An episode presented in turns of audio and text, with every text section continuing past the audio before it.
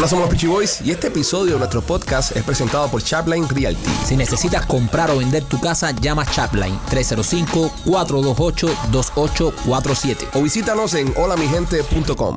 Hola, somos los Peachy Boys y bienvenidos a una nueva emisión de este podcast que se llama Somos los Peachy Boys. Primo, ¿cómo estás? Bien, primo. Hoy me siento poderoso. ¿Te sientes poderoso? Sí. ¿Contento? Sí, te- siento que, que hay gente importante aquí hoy. El podcast sigue subiendo de nivel. Eh, ya ustedes lo, lo saben, lo habíamos comentado anteriormente, que estamos rankeando top 5 en casi 15 países en Latinoamérica, número 1 en Nicaragua, top 3 en, en Venezuela, en Estados Unidos, el podcast número 76 de comedia, de entrevistas de comedia, pero creo que llegó la hora de, de dar un paso allá, ¿no? ¿Un escalón más? Un escalón más, un escalón más en este podcast y vestirnos de gala con este invitado. Señoras y señores, en Somos los Peachy Boys, el senador Marco Rubio. Oye, gracias. Bienvenido. Un abrazo. Bienvenido. ¿Y estos muñecos de quién son? Eh, bueno, eh, eh, estos muñecos son... Los Ese, ese es el tipo que dice que volar con Miguel. De Ese, frente, ese, ese, ese. el Cuco. El Cuco está Cuco. aquí. El Cuco. El cuco. el que Ya no te dejan hacer los videos eso. Te creyeron arriba la gente de Hollywood. Sí, no, no, nos metieron, a ver si me ayudas con eso. Nos metieron un copyright eh, claim ahí del gobierno federal y esas cosas, o hay que ver. Pero te lo dejaron. Eso no, yo lo, se ve todavía en online. No te lo sí, pero tumbaron. no, no, es- no es en nuestra cuenta oficial. Ya. Es nuestra página. No, nosotros no creamos una cuenta eh, alterna ni lo subimos, no fuimos nosotros. Exacto. Alguien lo subió. Alguien lo subió. Que hizo un servicio público. Porque si se pierde eso. Por el bien de la cultura cubana Pues en los claro, Estados si se pierde eh, eso. Exacto. eh, Tú sabes lo interesante de esos videos, que si tú solo pasas y no es criticar a nadie, pero si tú solo enseñas a cualquier otro que no sea cubano, Ajá. eh, se ríen, pero no se lo llevan igual. No entienden. No entienden, porque eh, incluso hasta un cubano que sea un poquito más de otra época no lo entiende bien. Y yo, yo realmente, así yo aprendí el español, Sí. a través de los videos de ustedes, no Wow, mentira, oye. estoy jugando. no quisiera saber yo las palabras que dice el senador fuera del aire. Por eso no ha pasado ninguna ley de pasta en el Congreso en los Eh. últimos 50 años. el de la corneta, yo le cada rato le digo a la gente, el de la corneta, no. para, de la cornetica? El de la cornetica. Ya. Senador, eh, bienvenido a, a podcast. Gracias por aceptar la invitación y No. por estar acá con nosotros. Antes de comenzar la entrevista, eh, ¿qué pasa? ¿Que estás tan negado la dieta? ¿Qué estás haciendo? Mire, yo corté el pan. Yo empecé con lo que era que llamaba el quito ese. El quito. Pero me volví loco porque a las dos semanas no puedes tomar na- no puedes co- nada con azúcar, nada con pan. Entonces figúrate. No, y el Está- cubano que le gusta tanto el pan. Y el azúcar, todo tiene. Entonces me volví loco, me puse casi violento hasta cierto punto con la gente, me tenía miedo, se tuvo que aguantar eso un poco. Eh, pero porque era mucho, ¿no? Pero ahora no, eh, no, realmente, si tú, si tú, cuando me dan un sándwich le quito, si traes un sándwich cubano le quito el pan de arriba. Entonces ya no es un sándwich, es jamón ya Poquitico. con, Sí, ya jamón, con jamón, jamón con exacto. queso y... jamón con queso. y- Pero para eso voy a Publix y lo compro ya para que va a pagarle yo a Pinecrest Bakery para que me cobren 10 dólares por un sándwich de jamón y No, queso y- sin el sándwich. me, pone, me pone un sándwich de, de jamón y queso sin el sándwich. Sin, el- sin- sin pan. Exacto. Pero así, poco a poco, entonces ya uno se va controlando. Pero yo tenía que bajar, yo estaba. Es popular usted en el deli de, de Publix, entonces. ¿Eh? No. Entonces, la libra de queso y la libra de jamón. No, sigo comprando en. Pinecrest Bakery igual porque me ahorro el tiempo tener que montar todo eso. Óyeme, este, sabemos que eres un gran fanático de, de fútbol americano también. Sí. Este, sí, porque, ok, esta entrevista la estamos haciendo, señores. eh, están adaptados a escuchar al senador hablar temas serios ¿no? Sí. y temas importantes, porque un senador, si no lo habla, ¿quién lo va a hablar? Pero aquí, ¿Qué es lo que habla un senador? Un senador habla de temas serios. entonces, pero queremos también conocerte un poco más y hablar un poco más de las cosas que, que te gustan hacer en tu tiempo libre y eso. ¿Te gusta mucho el fútbol americano? ¿Tienes Sí. tiempo para ver el fútbol americano? Bueno, los domingos cuando está el de mi hijo en high school, ese lo- pero, pero quisiera tener más tiempo, pero figúrate, este trabajo me toma mucho tiempo eh, eh, en, en tener que concentrar en las cosas importantes, pero sí lo veo. lo- yo, no, yo no me perdí, un- yo he visto todos los juegos de los Dolphins del año 79, Ok. aunque a veces lo he visto. Bueno, pero te exacto. ¿Te gusta ¿Dónde- sufrir, sufrimiento. ¿De dónde tú crees que viene esta resistencia para aguantar lo que está pasando en Washington? Pero, pero a veces te voy a decir la verdad, a veces no lo veo en vivo, entonces tengo que hacer el, eh, antes, la- era activa, ahora otra cosa, pero la grabo, entonces le digo a la gente, no me digan lo que pasó, no me digan lo que pasó, y casi siempre viene alguien y me lo... Esto Aquí se puede decir malas palabras porque me lo joden. Sí, sí, Ok. puede decir malas pa- Esto puede ser una No voy a decir malas palabras, pero te quiero decir, entonces alguien me dice, ah, tuviste el juego, qué bueno estaba, y ya, ya, te fast forward 20 minutos. Eh, porque eh, Esto es una pasó. estrategia ahora para un demócrata que está escuchando el programa que no le guste el senador, le manda un mensaje, le dice, los Bills reventaron a los Dolphins, te jodiste. Sí, no, o sea, Eso no va a pasar. eso... Este bueno, domingo juega los Dolphins contra los Buffalo, Buffalo, el mejor team en la NFL, esa gente Le van a dar una pateadura. Nos van a reventar. Lo van a Nah, acabar con nosotros. No. Marco, yo creo que va a ser el 45 a 0, una cosa. Sí. así. Ah, 42 vaya, wea, a cero. aquí somos muy fan de los Dolphins. Lo que le hace falta es una de esas brujerías como hacía Lebron cuando Lebron, estaba ganando. ¿Te Lebron, acuerdas de los videos? sí, También me acuerdo de los videos de eso. de- De la así brujería- que de si tienen que brujería. conseguirle, porque yo no creo que en Buffalo existe eso. Si le pueden, tremendo trabajo le pueden hacer. Miami, juegan en Miami. Por eso te digo, pero en Buffalo no existe eso. Si bu- buscan a alguien que le haga un buen trabajo aquí, le prepare eso, cuando lleguen esa gente, lo que le va a caer arriba son 10 tienes- gente con pata partida. ¿Tú tienes alguna superstición para ver los partidos? Porque, por ejemplo, yo soy muy fan del hit. Y entonces yo tengo varias camisetas. Entonces voy viendo el juego y me voy cambiando camisetas. Yo cuando, juego. no, antes sí, antes yo tenía, pero eso no funciona. Yo lo traté, Sí, pierden sí igual. funciona, sí funciona. no importa lo que tú hagas. No funciona No, con pero- igual, no, y, si, y si ganan, eh, no tiene nada que ver con eso. Pero Ya, ya. Pero hace años, ¿cuál sí, sí. Bueno, pero eh, tenía esa camisa que yo decía, oye, esta camisa cuando me la puse yo las últimas dos veces ganaron. Entonces me la pongo la tercera vez y pierden. Pero digo, no, pero eso fue porque fue un juego de noche. Pero- entonces, entonces ¿Sabes por uno se hace idea. ¿Sabes por qué perdieron? Porque esa misma la tengo yo y funciona. Perdieron porque seguro lavaste la camiseta. Bueno, es que la- ¿tú no lavas la ropa? No, cuando gana Ah, con una camiseta. no, no lava la ropa. Cuando gana con una camiseta no puedes lavarla. No ¿sabes? se lava. Mi mujer me la ha lavado por equivocación y por eso fue que perdimos con Boston. Entonces el la cu- siete. entonces la culpa fue de ella. De que el Heat no esté, no esté en la final de la NBA este año que pasó es por culpa de mi mujer. Porque lavó la camiseta con que ganaron con Boston. Mira eso. Con el tema de se lavar la camiseta, una vez yo fui a. Yo soy muy fanático del soccer, me gusta mucho el Ajá. Real Madrid. Y un día el delantero del Real Madrid, Raúl, que, que es mi jugador favorito, me firma una camiseta, lo conozco, el tipo me firma una camiseta. Y la llevo para la casa. Y la camiseta, Raúl, me firmó la camiseta. Mi abuela me la lavó. No. está la camiseta, está la firma, el tipo toda chueca así. Mi abuela me la lavó. Y ¿no? se Teníamos borró. Tú sabes que eso me pasó a mí una vez con alguien, una gorra que la habían firmado. Entonces, no sé lo que pasó, que la gorra la- en la lluvia o algo, yo lo dejé afuera, y un hijo mío, y no decir quién, porque se va a poner bravo conmigo, porque, le- bueno, no- ellos no van a ver esto. Entonces, cuando yo vi eso, yo vi que se la había, vaya, ya no se veía bien la cosa, y yo cogí un Sharpie y lo pasé así más por arriba. Lo doblé un poco, pero, es la misma cosa, Ya lo que yo le di. ya es una falsificación Ya. ya. No, no, pero la misma firma, lo que yo le di un más color. di- lo, lo Un traje, lo, lo- restoration, lo- un restoration, exacto. Esto no fue una cosa nueva, eso ya estaba firmado, lo que pasa es que no se veía bien. Oye, eh, Marco, eh, nos cono- bueno, ya, ya nos conocíamos anteriormente, pero estuvimos contigo hace par de años en, en Washington con el tema del 11 de julio en Sí. Cuba, que nos estuvimos reuniendo por allá, hablando de lo que de las cosas que estaban pasando. Al final, ¿qué fue lo que pasó con el tema de Cuba y los satélites y la conexión? No, no ha pasado nada. A esta gente no le interesa. Mira, ellos no tienen, eso no le dan prioridad. Acuérdate que esta gente, el miedo que ellos tienen, ellos lo que quieren es que ahí no pase nada, que eso esté tranquilo. Ellos no quieren un problema migratorio, ellos no quieren ningún revolú en la isla. Ellos quieren, y, y- y él está rodeado de gente que estaban. Acuérdate que la persona que está en la Casa Blanca encargada del tema de Cuba es una persona que hace dos años estaba coordinando viajes a Cuba. Ella se llevaba a congresistas a reunirse con la gente esta allá.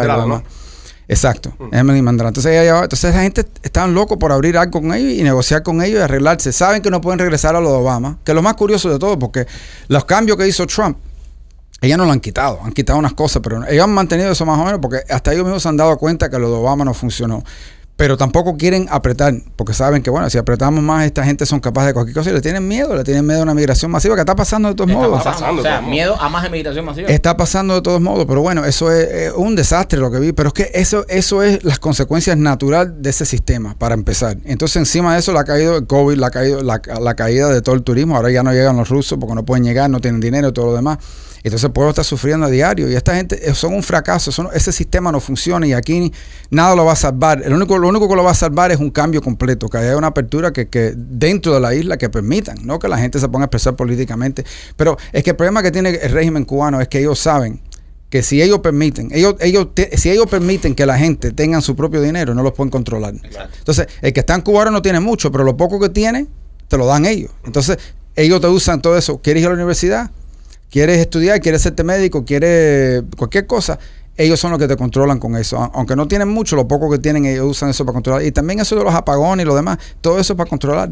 Al final del día ellos saben que si mañana anuncian, mira, estamos repartiendo helado a las 4 de la tarde, todo el mundo se va para allá porque están desesperados por algo y, los pueden controlar. Entonces ellos, ellos no pueden permitir que haya una apertura económica, porque una apertura económica la da independencia, la gente empieza a coger opinión y lo demás, y no- ya no dependen del gobierno. Marco, Y el tema entonces, perdona Marquito, entonces el tema, para, para cerrar un poco la pregunta que te hice, el tema de los satélites y la conexión en Cuba para que esa gente puedan haber tenido internet y, y poder manifestarse, no se dio por el gobierno americano. Bueno, no le han dado prioridad. La tecnología existe. La tecnología existe. No es que sea fácil, porque eso siempre ellos pueden buscar la manera de bloquearlo por aquí y por allá, pero es que realmente no pueden. Por ejemplo, ¿cómo tú vas a tener un sistema en la isla de turismo pero no permitir a los turistas que lo pongan que pongan fotos en el Instagram. Entonces, ellos han dedicado a bloquear el acceso a los que dependen del sistema ese que controla la compañía de teléfono controlada por el régimen. Pero al final del día, si tienen un Wi-Fi, un sistema de Wi-Fi que no que va alrededor de la, de, de la compañía, le dan acceso. Y no siempre, es en momentos clave. Pero ellos lo que se dedican ahora más que nada es monitorear las cuentas dentro de Cuba. ¿Qué estás poniendo? Si estás poniendo fotos personales y cosas, a ellos no les interesa. Pero si estás viendo imágenes políticas, no simplemente te cierran la cuenta y te caen encima. Ellos saben quién es, te identifican. Hay mucha gente que fueron presos, no porque los cogieron en la calle, porque lo vieron en el Instagram o un video. eh, por un, o por un video que vieron y conocieron quién es quién y lo denunciaron y, y fueron y, y los arrestaron y han sufrido mucho. Así que es el control que ellos han establecido porque le tienen un terror a eso. Pero es un balance bien difícil y debemos hacer todo lo posible para romper ese balance a favor del pueblo, que se puedan expresar, porque si no, ¿cómo salen las noticias? Y cómo el cubano, lo que pasó en julio del año pasado fue posible porque el cubano se pudo comunicar. Por primera vez en la historia de este régimen, un cubano en La Habana se pudo eh, eh, comunicar con un, con un cubano en Santiago de Cuba a través del, del sistema de- y, y ver lo que estaba pasando en otras partes del país. Y hablando un poco de este, de este tema también de Cuba, eh, últimamente con en estos últimos años, año y pico, que ha habido esta inmigración masiva descontrolada, eh, hemos visto que hay muchos eh, muchas personas que trabajaban, que eran represores del gobierno en Cuba, que han cruzado por la frontera y están aquí. O sea, eh, yo nos- nosotros queremos hacer esta pregunta a nivel de, de ustedes, de Senado, de qué se puede hacer para detener un poco esto, porque están entrando, no están entrando solamente los cubanos que vienen a echar para adelante, a trabajar, a darle un mejor futuro a su familia. Están entrando también gente que fueron en Cuba, eh, que fueron, trabajaron para la dictadura. Así que es. fueron represores, Y gente mira, de chavistas que están aquí también. Eso y, y de Nicaragua. y de Nicaragua. Que los nicaragüenses te lo dicen, que hay gente que se encuentran con ellos, que hace un año y medio esa persona es un represor y ahora está aquí viviendo como si nadie. Incluso se reúnen ellos y tienen fiestas y comidas y eso y lo demás. Wow. Aquí tiene que haber un listado de quién son estas personas, un sistema que hemos tratado también a través del Departamento de Estado y estábamos progresando, era una de las ideas que teníamos, pero después con esta nueva administración nos han dado prioridad, que las personas puedan denunciar, fulano de tal hizo esto y esto y esto. Y esto no es nuevo, porque esto hace años que existe. Aquí hay casos de eso de hace años, pero ahora obviamente hemos visto más personas entrando y sin duda que entre ellos hay personas que se prestaron a todo este tipo de cosas. Un listado de estas personas para que cuando entren y hagan el match, ¿no? De que esta persona es fulano de tal, exista en el registry que esta persona es, o que sea parte de su récord de asilo cuando esté pidiendo asilo en este país. Porque una cosa, mira, ningún país puede asumir miles de personas al día. Fíjate que lo que está pasando, no importa de qué país del mundo sea, ningún país del mundo puede asumir miles y miles de personas al día que te entren al país. Nadie te lo puede asumir porque ¿quién asume el costo de todo eso? Pero encima de eso, el insulto encima de eso es que dentro de esas personas hay personas que hace un año y medio estaban en la calle entrándole a palo a la gente y ahora están aquí viviendo eh, como y recibiendo beneficios del Y recibiendo gobierno. Eh, beneficios del que es lo gobierno. peor. Que es lo peor todavía, recibiendo encima, porque ahora son refugiados, ahora pueden recibir todo tipo de beneficios. Así que era hace un año y medio Yankee fuera y todo, y ahora están recibiendo eh, beneficios. Y incluso algunos reciben beneficios y con esos beneficios están mandando eh, Dinero pa- para pa- eh, dinero y, y- Eh, y productos a Cuba. Entonces, por ejemplo, eh, si, si, un- si una persona tiene récord de que un agresor que lo agredió a ellos, por ejemplo, a alguien que estaba haciendo una manifestación en Cuba, un agresor, ¿qué debe hacer esa persona con ese récord? Si Eh, tiene récord de que la persona está aquí. Porque Sabe no- dónde está, lo no- tiene identificado. Nos escriben muchas personas que dicen, oye, el represor mío está aquí, cruzó por la frontera y está aquí viviendo en Estados Unidos. Así. ¿sabes? Y lo tienen registrado. Si esa gente tiene prueba, ¿cuál es el proceso? Ese el proceso que es que no existe en este momento. Oye, me lo pueden mandar a mí en mi oficina y tenemos un listado, muchas listas, muchos nombres, pero es que actuar sobre eso, tú solo mandas al Departamento de Homeland Security y no oyes más nada. Wow. Porque acuérdate que cuando uno entra a este país, ellos te dan, te dicen, bueno, tú- yo, la gente sabe cuáles son las palabras mágicas, perfecto. Entonces te dan eh, una, una, la tarjeta esa y te dicen, aparecete, tiene que aparecerte con cinco años cuando te llamemos para una audiencia delante de la corte. Y por cinco años no oyes de ellos, no se sabe, esta gente se desaparecen, lo que pasa. El cubano se aparece más porque tiene el ajuste cubano y lo demás. Pero de aquí a esos cinco años han pasado muchas cosas, se olvidan y todo lo demás. Eso es importante, que si sabemos dónde está esa persona que entró, está viviendo aquí, está en contacto con el gobierno, y que, hay- que, eso sea parte del chequeo que se lo están haciendo estos individuos, a ver quiénes son. Y que no se, pre- no se permita que esas personas estén viviendo aquí y recibiendo beneficios del gobierno. En este momento no existe un proceso oficial para poder denunciar eso. Tenemos un listado. Le pido que se nos manden a nuestra oficina. Si hay un cambio de administración en un futuro, se podrá hacer algo. Es una de las cosas que queríamos So, hacer. eso mismo te, te quería preguntar. Hay una, hay- no una promesa, sino que hay una posibilidad, si se da un cambio de administración, que podamos actuar en contra de esta gente. Eso se estaba trabajando. Mira, si Trump hubiera entrado en un segundo término, eso es una de las cosas que se iba a trabajar. Y ya se estaba hablando a través del Departamento de Estado, que es el hace el background check a estas personas, y Homeland Security. Porque cuando uno aplica Acuérdate que están aplicando para el ajuste o para un asilo. Tú estás pidiendo eh, un beneficio del gobierno. Estás argument- le estás diciendo al gobierno, yo no puedo regresar a mi país por persecución. Pero si eres el que estaba persiguiendo a las personas, Claro. ¿qué Hombre, derecho yo- tienes? Y eso lo hacemos con muchas partes del mundo. Ujú. Tú no puedes venir de Irán aquí a presentarte mañana sin que che- te chequeen. Esto te- lo, que, lo que pasa es que aquí no tenemos la información de quién son esas personas y las personas que están viviendo aquí sí lo tienen y pueden denunciarlo. Y es que además de esa gente ser eh, una amenaza, obviamente, para la comunidad cubana, también son enemigos de los Estados Unidos. Porque esta gente, eh, estos represores son también, eh, cuando están en Cuba, son enemigos de los Estados Bueno, Unidos. mira, aquí no- Estados Unidos está dejando entrar sus enemigos aquí. Mira, ah, en enero va a ir libre una mujer que se llama Ana Belén Montes, que fue la espía que más daño le hizo a este país en muchos años. Ella fue la que estaba, ella estaba encargada del tema de Cuba en el Defense Intelligence Agency, que es una de las, la decían Mrs. the Queen of Cuba, porque ella conocía todo, fue una espía. Ella fue la que le estaba dando todos los detalles al gobierno cubano cuando tumbaron los aviones de manos al rescate, una espía. Entonces ellos por año, la gente no se sabe, la- los que están en, yo soy el Vice Chairman de Intelligence, los que están en ese ramo lo entienden bien. La inteligencia cubana, de lo que es el sistema de inteligencia cubana, es uno de los mejores del mundo.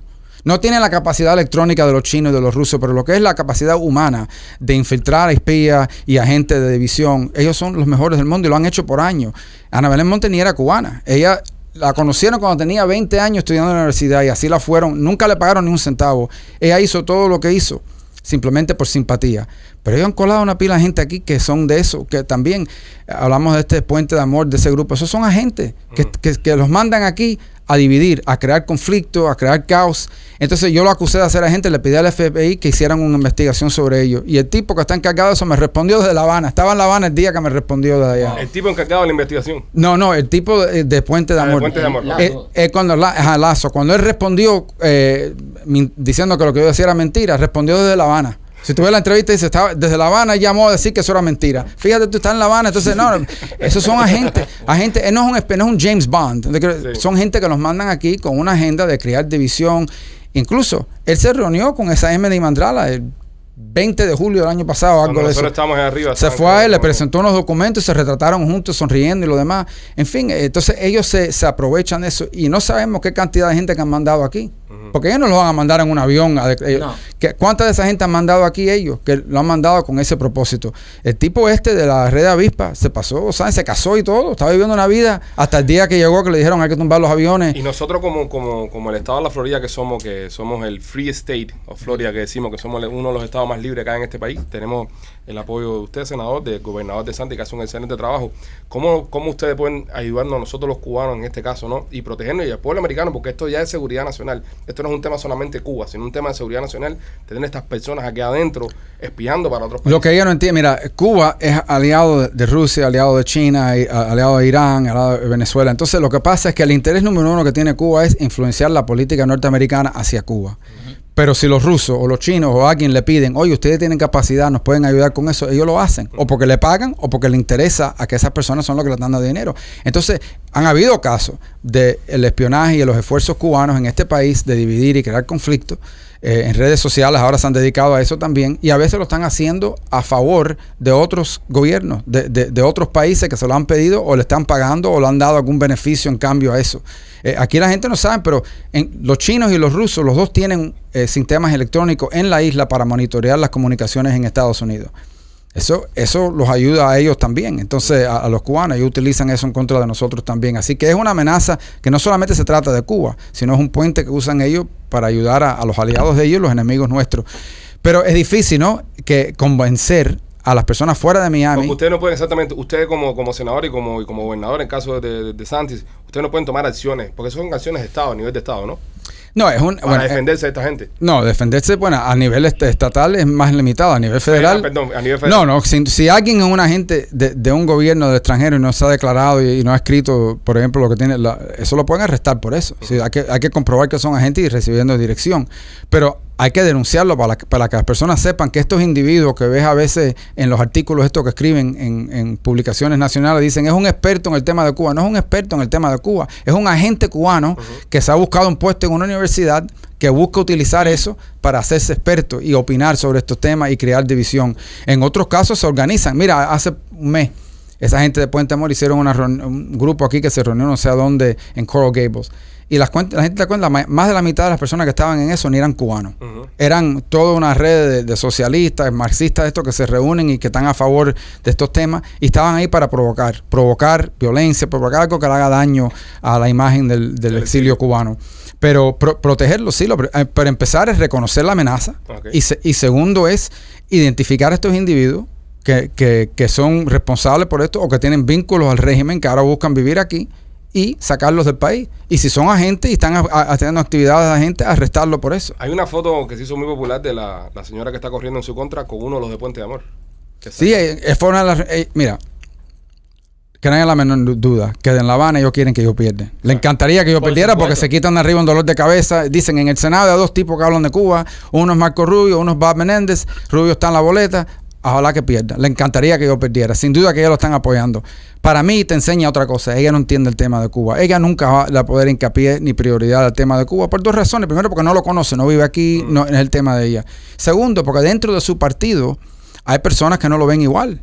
Mira, el candidato, ella jamás se había pronunciado sobre, por ejemplo, el embargo hasta que aspiró al Senado. Después dijo que ella no estaba seguro, después contestó que sí, porque quiere ganar y se piensa que esa es la manera. Pero en su en la misma boleta está Charlie Crist, que está que ha, ha viajado a Cuba una pila de veces.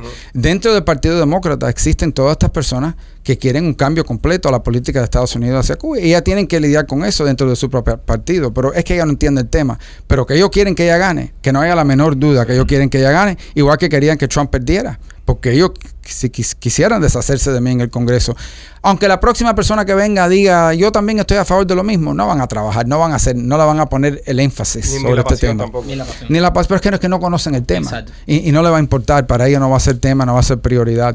Ha- Eh, Hablando de lo que nos afecta a nosotros acá como ciudadanos americanos y, y, por ejemplo, las personas que vamos a votar ahora en estas elecciones, como floridano me preocupa mucho el, el caso de, de- de lo que está pasando en nuestro estado con la, con la inmigración. Por ejemplo, para sacar una licencia en el DMV, ah, no, te toma un año ahora sacar, ir al DMV a sacar una licencia para hacer un trámite. Es decir, eh, siento que, que, que- que el Estado eh, está cambiando demasiado y demasiado, y demasiado rápido hacia negativo. ¿Qué podemos hacer? Bueno, dos cosas. Lo que está pasando en la Florida es que se están mudando mucha gente. Están escapando a Nueva York, a California, que nunca... La gente de California no se mudaban a Florida. No. Pero ahora se están mudando aquí también. Entonces hemos visto un crecimiento enorme de personas mudándose aquí de otros lugares que son desastres. Así que eso crea una presión. Y encima de eso es la, la lista normal de gente que tienen que regresar y hacer su- sus trámites para sacar licencia, licencia, por ejemplo. Esto es un tema estatal, no tiene nada que ver con el federal. Pero a nivel... Lo mira, yo tengo... un- eh, mi hijo acaba de cumplir 15 años. Eh, el examen de, de que tiene que hacer en persona, eso va a demorar para siempre poder entrar y poder hacerlo y lo demás. Pero eso ha sido un problema. Entonces, encima de todo eso, existe el backlog de meses y meses y meses de personas o que no fueron o porque lo estaban haciendo remote, lo estaban haciendo, el- estaban limitando la cantidad de personas que podían ir al día. Y encima de eso, las personas que están entrando. Claro. Que, que cuando uno entra aquí, lo primero que tiene que sacar una licencia Sí. porque no puedes manejar, eh, te, te piden ID para todo. Entonces es, es- es grave, ¿no? Y en Miami peor que en otras partes del estado. Sí. Eh, yo, yo- yo- todavía hay uno ahí en Mall of the Americas que dice Ese que está siempre lleno. No, eso es- Eso está- es horrible. lo- eso lo- no, eso se parece, eh, eh, eso se parece a las imágenes esas que habían de, lugares de, países de los países que la gente, las filas, las filas en los social security. la gente aguantándose por encima de los hombros para que nadie se cuele. Entonces, eh, eh, eh, eh, son movidas des- desestabilizadoras porque te digo, nosotros, igual, nosotros somos inmigrantes ¿no? y estamos a favor de una inmigración legal y una inmigración regulada porque todo el mundo tiene la, pos- la- la posibilidad de progresar y echar para adelante. Pero, coño, veo que todo, están mandando todo el mundo para acá. Es como diciendo, dale. vaya mira, mira, ningún país del mundo te permite que ps, dos mil personas al día entren a tu país así, sea quien sea. Dos mil personas al día, así, entrando como si nada. A veces son más de dos mil. En el último año y medio, han dos millones, 2.5 millones de personas que han, de, de lo que saben, porque la mayoría de la gente se entregan, entran, se entregan, le dan los documentos. Ahí entran, ha- han entrado gente que no se han declarado o que no sabemos que están aquí. Así que, en fin, aunque sea 2.5 millones de personas, al, al día. Aquí a la semana está entrando la población de algunas ciudades de este país, do- 20 mil, lo que sea, 14 mil, 15 mil a la semana. Entonces, ¿quién paga todo eso? Esos niños tienen que estar en una escuela. Ayer salió eh, diciendo que por primera vez en 10 años las escuelas eh, eh, públicas de Miami-Dade han aumentado la cantidad de niños en las escuelas. Pero claro, si están entrando de todas partes de- de- del mundo. Entonces, no que uno esté en contra de esos niños. Claro que esos niños tienen que ir a la escuela. Pero ¿quién paga todo eso? Entonces uno ve, bueno, está bien. Entonces esta gente que están viviendo en Nueva York o que están viviendo en, Washington, D.C., dicen, no, esa gente hay que dejarlos entrar.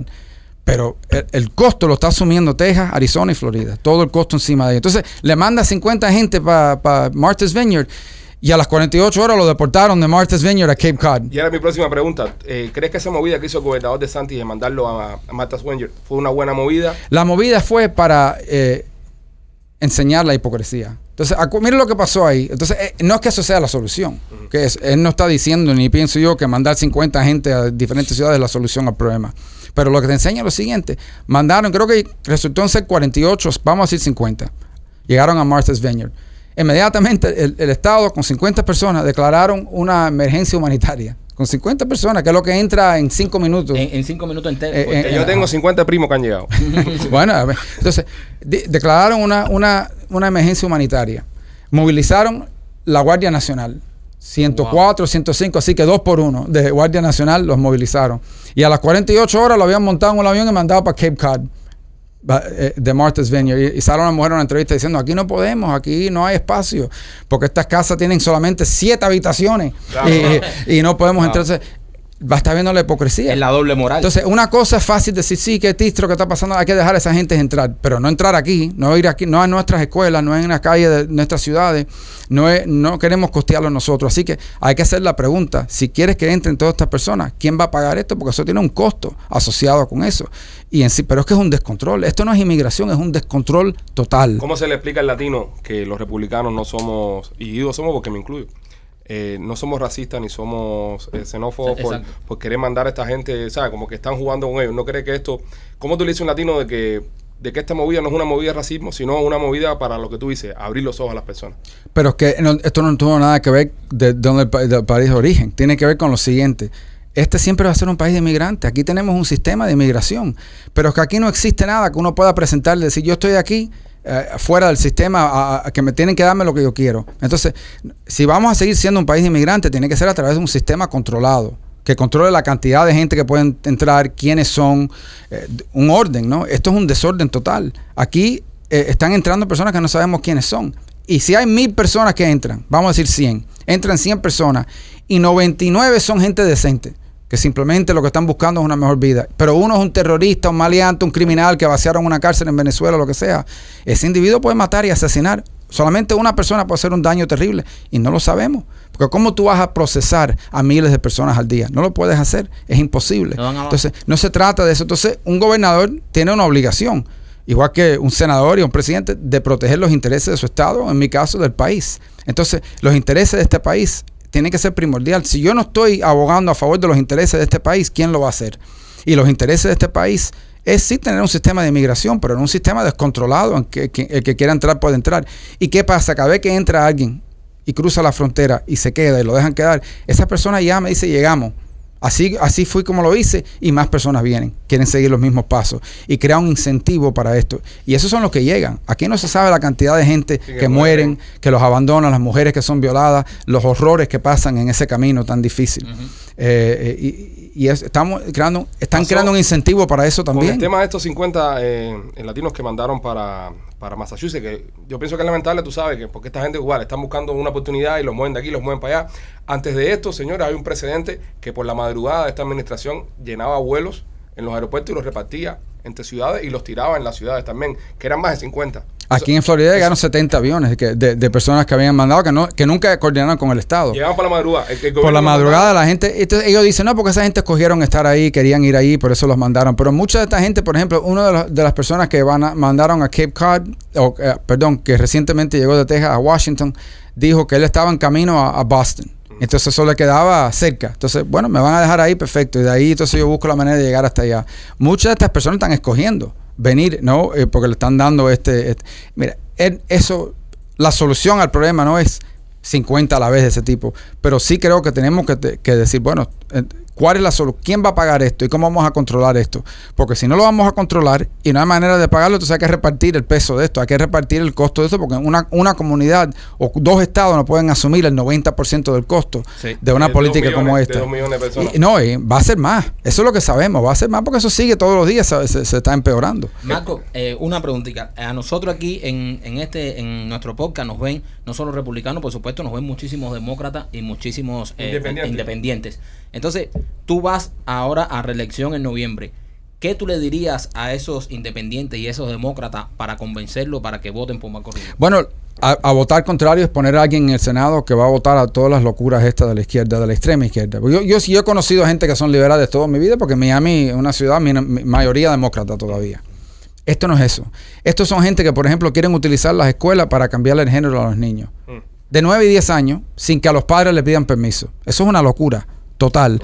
Aquí eso ya ha infiltrado lo- el ejército, eh, eh, las Fuerzas Armadas de este país. Ayer salió... Air eh, Force, que no pueden decir mom and no dad. pueden decir mom and dad. Entonces, hasta esta gente tan concentrada, esta gente tiene que concentrarse en China, no en boberías como esas que están haciendo. Están, ya hablamos de la frontera. El plan de ellos de la frontera, ellos te lo dicen con cara como si, como si fuera cierto. Eso está bajo control, ahí no hay problema, aquí no hay ninguna crisis, esto siempre ha sido así. Eso jamás ha sido así. Lo que ha pasado en los últimos dos años no tiene precedente en la historia de este país. Esta gente va a acabar con este país. Entonces, ¿qué pasa con esta gente? Si los critica, te dicen, te cierran en las redes sociales, te bloquean las cuentas, eh, te, llaman, racista, te acusan de ser toda una serie de cosas. El propio presidente lo ha hecho. Entonces, aquí hay que pararse enfrente de eso, porque lo que pasa con esta gente es que realmente, en el caso de mi oponente Val Demings, que nadie la conoce porque jamás, jamás ha hecho nada, realmente no importa su opinión personal.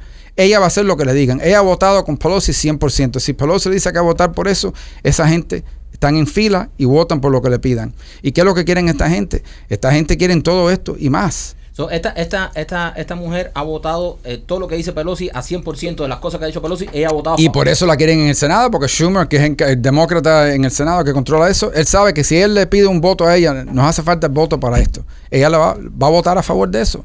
Y sabe que la prensa norteamericana, en su gran mayoría, la van a proteger, le van a dar cobertura, van a explicarlo, van a darle... Pero todas estas cosas radicales, esto se trata de... de- de- esto no se trata de republicanos y demócratas, se trata de una extrema izquierda marxista una locura total que se quiere apoderar de este país y destruir toda la base de lo que es tradicional, de lo que funciona, lo que es sentido común. Y la única manera de, pararse en contra de eso y no permitir que más gente como esa o que, o, o que, o que estén a favor de ese tipo de cosas entren al Senado donde solamente hay 100 votos. Con un voto más, los demócratas pueden hacer lo que les dé la gana en el Senado. Podemos entonces decir eh, abiertamente que el Partido Demócrata no es el mismo que era hace unos años atrás. no, que eso- como eso no hay- de eso no hay duda ninguna. No existe ya. No el Partido existe ese- que conocíamos nosotros de, de la igualdad, es decir, de, de respeto y vamos a, a por lo menos eh, meet en, en- un punto medio. Vamos a vernos en un punto medio. Mira. No existe punto medio ahora con. Ya, porque el- la base de, de dinero y de activistas del Partido Demócrata es de extrema izquierda. Los que tocan las puertas, los que salen a quemar ciudades y no hacen lo que quieren, son de extrema izquierda. Ellos dicen que este es el peor país del mundo, un país racista, un país discriminatorio, que esto hay que acabar, esto hay que derrumbar, que el capitalismo no funciona. Ellos dicen que programas como este y otros son disinformation, eh, eso hay que controlarlo, porque se- entonces esa gente son los que controlan ese partido. Y los demócratas que posiblemente hace 10 años, ahora son electos, están electos, que eran del medio, le han cogido miedo, le tienen miedo a esta gente porque saben que le van a tirar a un candidato en una primaria, le van a hacer protesta en sus casas. Entonces, ellos controlan ese partido. Y entonces, a través de ese partido se han expresado. Ojalá que este país tuviera dos partidos con sentido común, uno un poquito, un poquito a la izquierda, un a la derecha, con un balance. Pero eso hoy en día no existe. No existe. No existe hasta ahora. Ojalá que eso cambie, pero por ahora eso no existe. ¿Y cómo se están, o sea, cómo se, se prepara eh, ustedes a nivel de Senado, Congreso? ¿Cómo ustedes ven esto? Porque este país que toda la vida ha luchado en contra del comunismo, en contra de la izquierda, en contra... Y están viendo ahora que están entrando esta gente, están teniendo sillas ahí en el Congreso, en el Senado, que... que Y están cambiando, y están cambiando el perfil de la- de, de- del País. país. completamente. Y eso, y eso es lo que me preocupa más. Exacto. ¿Me entiendes? Y, y no pienso que hay, eh, como los republicanos, no pienso que hay una voz en sí que está protegiendo, tú sabes, lo que es ser americano. Y eso, eso es lo que yo veo en esta administración que, oye, me da miedo. Bueno, empieza con que en este momento ellos tienen una mayoría en la Cámara y en el Senado, así que ellos pueden pasar casi lo que quieran. Lo único que los limita es una regla especial que existe en el Senado que requiere 60 votos, el filibuster.